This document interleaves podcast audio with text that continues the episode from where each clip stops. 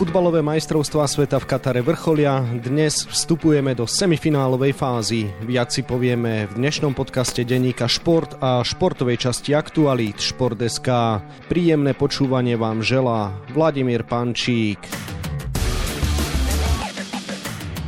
Argentína dnes vyzve Chorvátsko a zajtra si zmerajú sily Francúzi s Maročanmi. Viac si povieme už o chvíľu.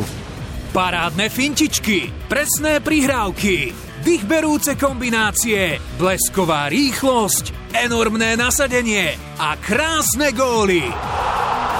Užívaj si futbalový šampionát so všetkým, čo k tomu patrí, aj za volantom. Nefalšovaný pôžitok z jazdy a počúvania tohto prenosu ti prináša KIA, oficiálny partner majstrovstiev sveta vo futbale 2022. www.kia.sk. Lionel Messi ešte živí svoj sen o zisku titulu svetového šampióna. Cristiano Ronaldo už v slzách opustil Katar. Majstrovstvá sveta vo futbale prinášajú množstvo zaujímavých príbehov a viaceré si priblížime s niekdajším účastníkom svetového šampionátu v roku 2010, neskôr trénerom a dnes televíznym analytikom Marekom Saparom, ktorému želám pekný deň. Pekný deň všetkým prajem. Marek, ty si pred začiatkom turnaja tipoval, že sa svetovými šampiónmi stanú futbalisti Argentíny, takže asi si spokojný, ako ti to zatiaľ vychádza. Áno, musím povedať, že zatiaľ Argentína ma baví ma na ňu pozerať, aj keď na začiatku turnaja prešiel mráz po chrbte. Po prvých dvoch zápasoch som si myslel, že nebude mať takú športovú formu kolektív Argentíny, aby mohol získať titul svetových šampiónov, ale nakoniec v semifinále fantastickú formu má Messi a to ma strašne teší. Áno, práve Lionel Messi je ten muž, ktorý už dávno po 30-ke ťahá toto mužstvo, tak čo hovoríš na to, ako sa dokázal fyzicky aj psychicky pripraviť na tento šampionát? Samozrejme, to sú veľké veci, pretože takéto šampionáty sú psychicky veľmi náročné a plus, keď vieme, že ohlásil, že to bude posledný šampionát, takže samozrejme verí, že kolektív a plus on, že budú môcť na konci oslavovať titul svetových šampiónov, ale je to samozrejme veľmi náročné,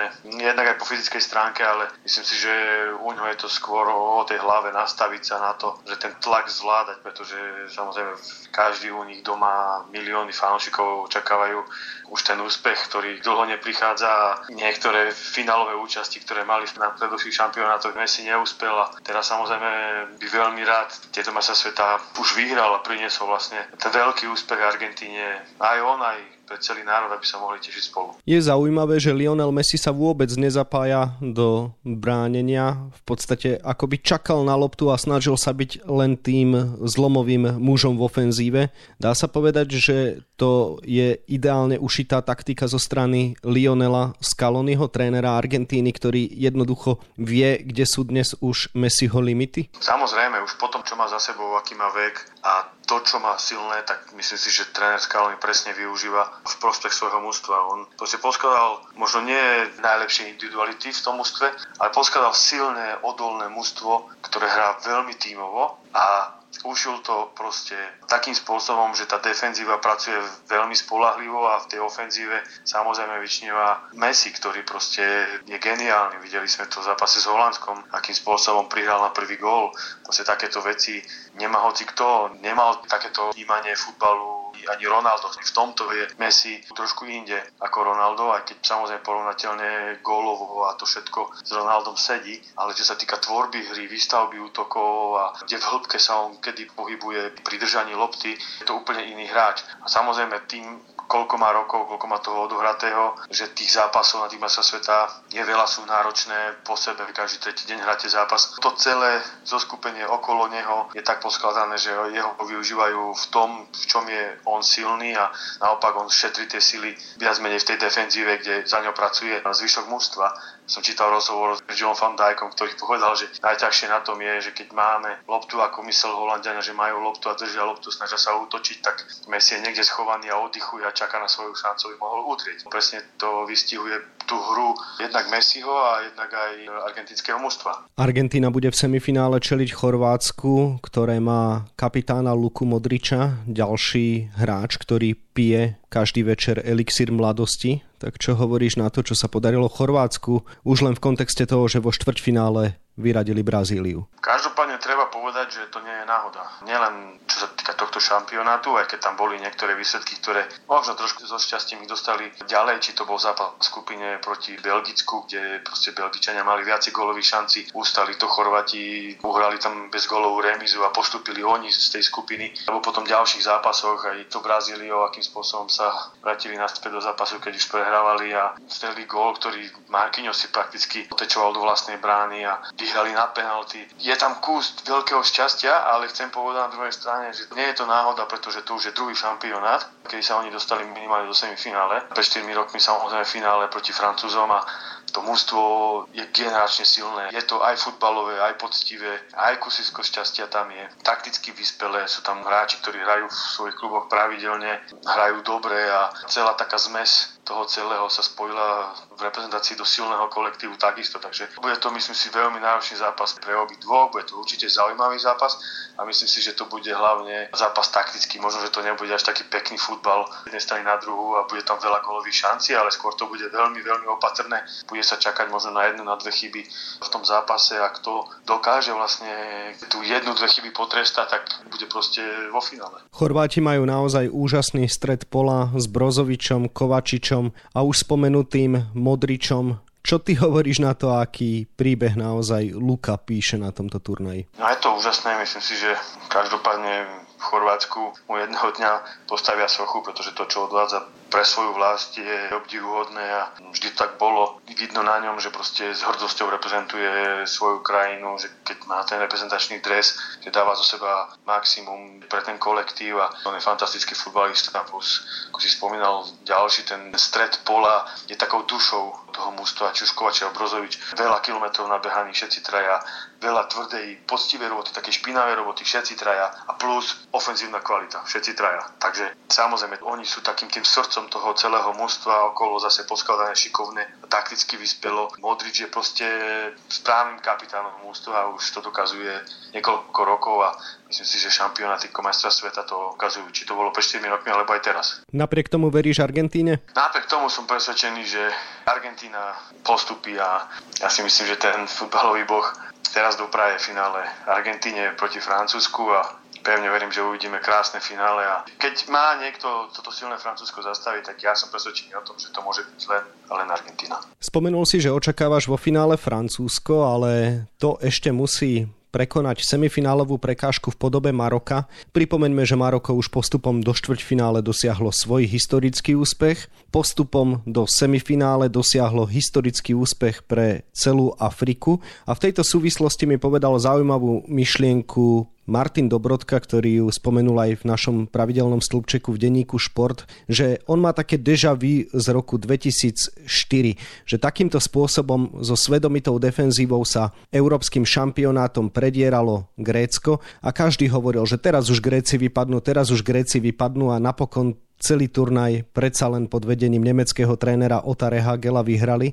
Nemáš pocit, že naozaj tá marocká rozprávka môže pokračovať ďalej? Samozrejme, vo futbale a v dnešnom futbale je možné úplne všetko. Spomínal Grékov v roku 2004. Máme príklad z Premier League, neskutočnú rozprávkovú sezónu Leicester City. Takže tieto veci, keď sa tak dobre pospájajú a zatiaľ to Maroku samozrejme vychádza, tak samozrejme môže to byť aj v finále, ale skôr z toho logického a futbalového hľadiska, keď vychádzam, napriek tomu, že oni majú fantastickú defenzívu a vlastne dali si doteraz vlastne len jeden vlastný gól, tak oni proste využívajú to maximum z tohto mužstva a vychádza im to aj z taktického hľadiska, aj z toho kolektívneho hľadiska a výsledkovo. Ale stále si myslím, že napriek tomu táto rozprávka teraz v semifinále už skončí bohužiaľ pre Maroko, pretože Francúzsko je jednak silné aj defenzívne, čo dokazuje. Máme už ďalší šampionát, ale oni majú neskutočnú silu v ofenzíve.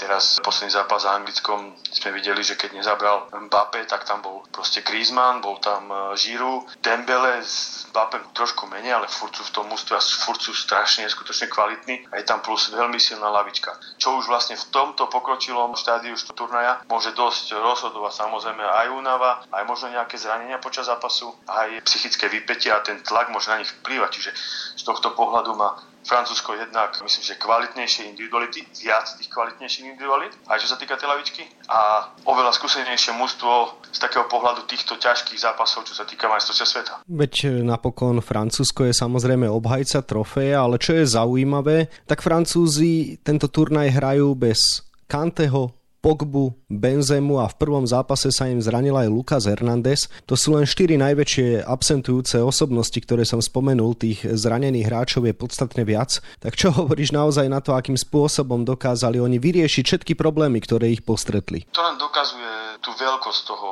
kádra, šírku kádra, koľko hráčov produkuje francúzsky futbal momentálne v Európe, že sú proste v silných kluboch a je ich strašne veľa. Čiže možno by sme postavili proste dve mužstva francúzske proti sebe a bolo by aj to druhé mužstvo možno niekde vysoko, možno v štvrťfinále svetového šampionátu, ako ja som o tom presvedčený, pretože to je fakt neskutočne veľa skvelých mien, čo má Didier Deschamps vlastne k dispozícii, a oni tou mentalitou, tou futbalovosťou a vyspelosťou taktickou proste dominujú už. Samozrejme vyhrali 5-4 roky majstrovstvá sveta, teraz sú v semifinále, takže to nie je absolútne nejaká náhoda a je to možné, že proste budú po dlhých rokoch po Brazílii druhým mužstvom, ktoré titul obhájí, aj keď ja sa skôr prikláňam tej Argentíne a že proste obhájiť titul majstrovstiev sveta je veľmi ťažké, čo dokazuje ten dlhý čas, odkedy to Brazília dokázala od 62. roku, ale proste toto francúzske mužstvo je neskutočne silné, nabuchané, aj keď samozrejme nielen mená, nielen to, že aký silný káder máte, vás privedie k úspechu. Samozrejme, tam musí byť sa stretnúť veľa vecí. Tá športová forma v ten daný deň, psychicky oddychnutý človek, fyzicky oddychnutý človek, že môže na tom ihrisku odovzdať proste maximum. A ja si proste myslím stále, že z toho pohľadu celého, tak ako argentínske mužstvo túži po úspechu, ako po ňom túži Messi, že proste mu to tento rok vyjde. Venovali sme sa Messimu, venovali sme sa Mbappému a na záver tohto podcastu nemôžeme obísť ďalšiu veľkú futbalovú osobnosť, dnes už žijúcu legendu Cristiana Ronalda. Maroko vyradilo po Španielsku aj Portugalsko a Ronaldo tento turnaj končil až nedôstojne. Začínal na lavičke, naskakoval ako striedajúci hráč a z tejto pozície nedokázal svojmu mužstvu pomôcť a z ihriska odchádzal v slzách. Takže ako si vnímal ten Ronaldov príbeh, ktorý sa možno začal už v Manchester United, pokračoval v Portugalsku, a ako celkovo vidíš, že on teda sa majstrom sveta určite nestane? No, ono sa to s ním nejakým spôsobom väzie už posledné roky. Tak ako si spomíname, že United, ale aj samozrejme ten koniec už v Reále Madrid nebol ideálny. V Juventuse to bolo také ako keby na hojdačke.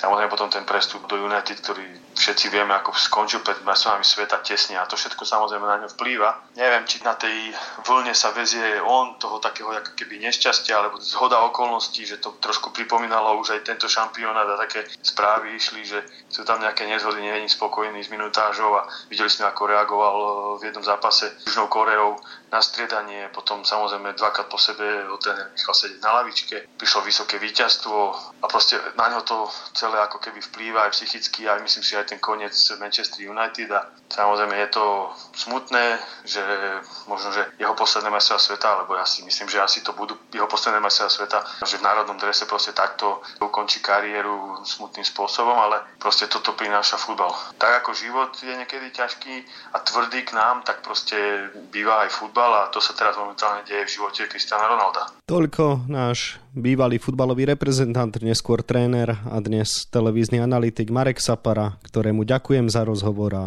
želám ešte pekný deň. Ďakujem pekne, pekný deň všetkým. Majstrovstvám sveta sa viac venujeme na webe Šport.sk a takisto v denníku Šport. V jeho dnešnom vydaní si môžete prečítať aj tieto témy. Kým majstrovstvá sveta vrcholia, naša futbalová liga má už za sebou jesennú časť. Pozreli sme sa na 10 najzaujímavejších momentov, ktoré sa na slovenských trávnikoch udiali v uplynulej polsezóne. Najväčšia hviezda predvianočného hokejového turnaja v Bratislave v drese slovenskej reprezentácie bude Peter Cehlárik. Do národného tímu sa vracia po 3/4 roku a už sa nevie dočkať. Vyzerá to tak, že mužstvo povedie s kapitánskym C-čkom.